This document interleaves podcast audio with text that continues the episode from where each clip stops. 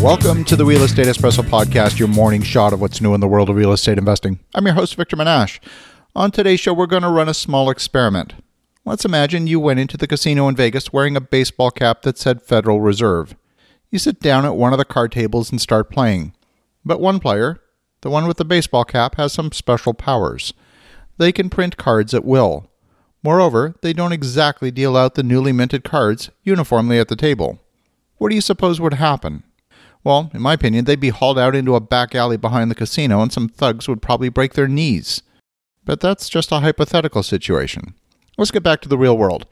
The year was 2008, and there was a real banking crisis underway. Some of the largest financial institutions in the U.S., in fact, around the world, were at risk of collapsing. Then President George Bush signed the $700 billion bank bailout bill on October 3, 2008. 700 billion was a shockingly large number. Made headlines around the world for weeks. It was the subject of books and movies. The situation was truly a crisis and it called for desperate measures.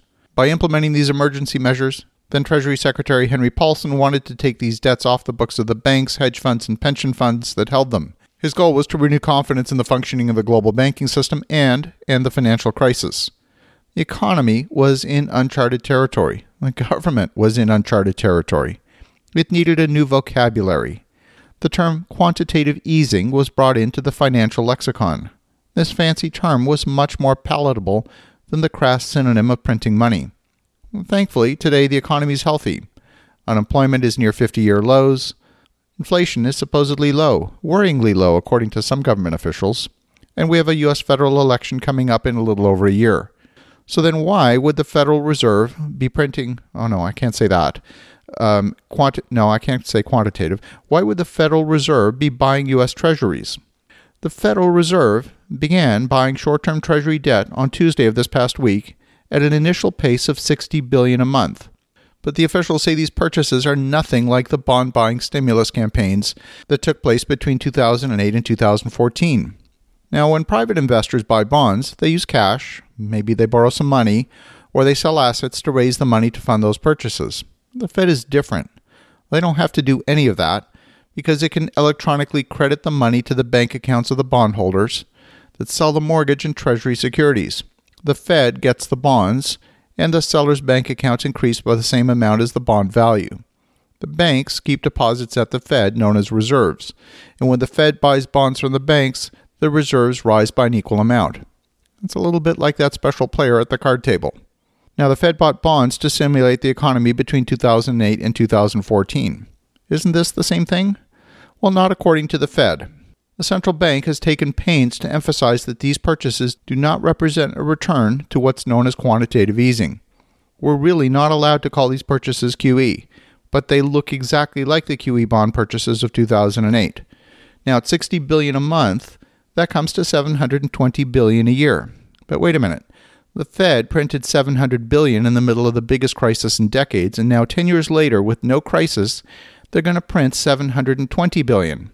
The Fed is claiming there are three ways in which these bond purchases are different from QE. First, QE was designed to inject more liquidity into the banking system than was needed to spur risk taking and boost growth. The Fed isn't doing that this time. Instead, it's buying assets for the sole purpose of fine tuning the liability side of its balance sheet. If you ask me, this seems a little bit like revisionist history. Second, the Fed believed QE was effective because the central bank bought long term securities lowering long term rates and driving investors into stocks and bonds. This, too, seems to me like revisionist history. That wasn't one of the goals. The Fed's latest purchases are concentrated in short term bills, and the Fed is saying that that's going to provide much less stimulus. But don't forget, they've been lowering rates for the last couple of months.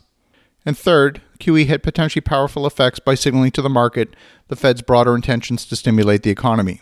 The Fed isn't doing that this time. Instead, it's gone out of its way to say the opposite that its purchases are technical measures and they have no implications on the stance of monetary policy. Well, this honestly doesn't feel right. The Fed just lowered interest rates twice by a quarter point, clearly designed to have a stimulative effect on the economy. Perhaps it's not connected with this latest round of printing money. After having thought about it, I kind of agree with Federal Reserve Chairman Powell. This time is different. In the normal auction process, the U.S. government holds an auction for Treasury bills, sells them on the open market to investors around the world. That's how the government funds its debts. In fact, that's how most governments fund their debts.